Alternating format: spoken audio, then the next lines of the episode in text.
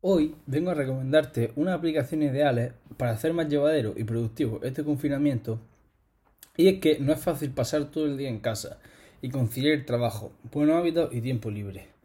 Yo te recomiendo que establezcas un horario, tanto de trabajo y relajación como de alimentación y ejercicio, ya que gracias a esto conseguirás mantenerte saludable y no caer en el aburrimiento y la monotonía. Y lo más importante, no descuidará ningún quehacer laboral o académico. Comenzamos. Bien, lo que voy a hacer va a ser dividir en tres categorías las, aplicaciones.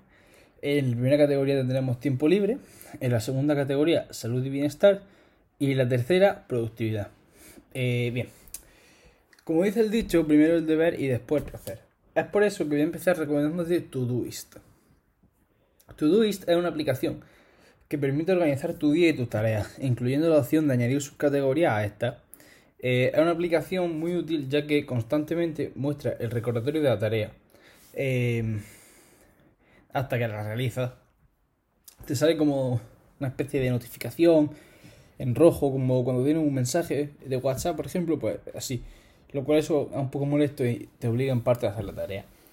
Eh, bien, lo mejor de la tarea de esta aplicación es que puedes crear un proyecto compartido con tu amigo para seguir una buena rutina de trabajo.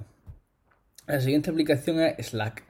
Slack es una aplicación de chat como podría ser WhatsApp, pero enfocado totalmente en el trabajo, en grupo, lo que permite ordenar tu chat según la tarea, además de contar con una gestión de archivos bastante, bastante buena. Otra app de esta categoría que me gustaría recomendarte eh, son muy parecidas a Todoist.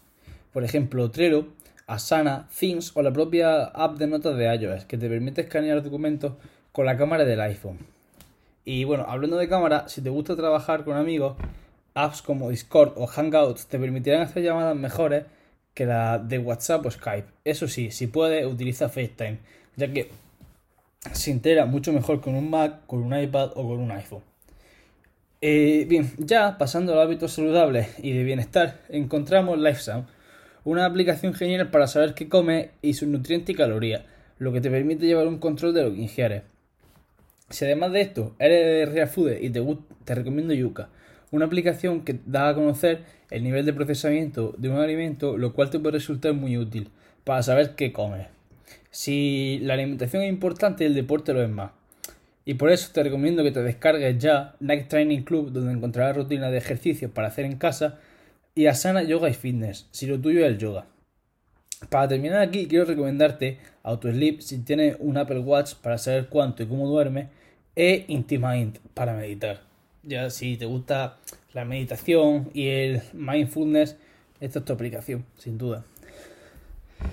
Llega el momento tan deseado, el tiempo libre. Y no sabes qué hacer. No te preocupes, tengo la solución.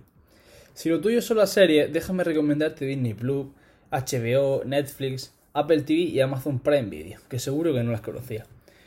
Pero no todos son series y por eso te aconsejo probar Apple Arcade para jugar a miles de increíbles juegos.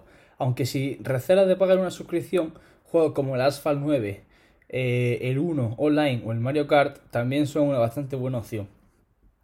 Y bueno, esto ha sido todo, espero que te haya gustado este episodio y nos vemos en el siguiente.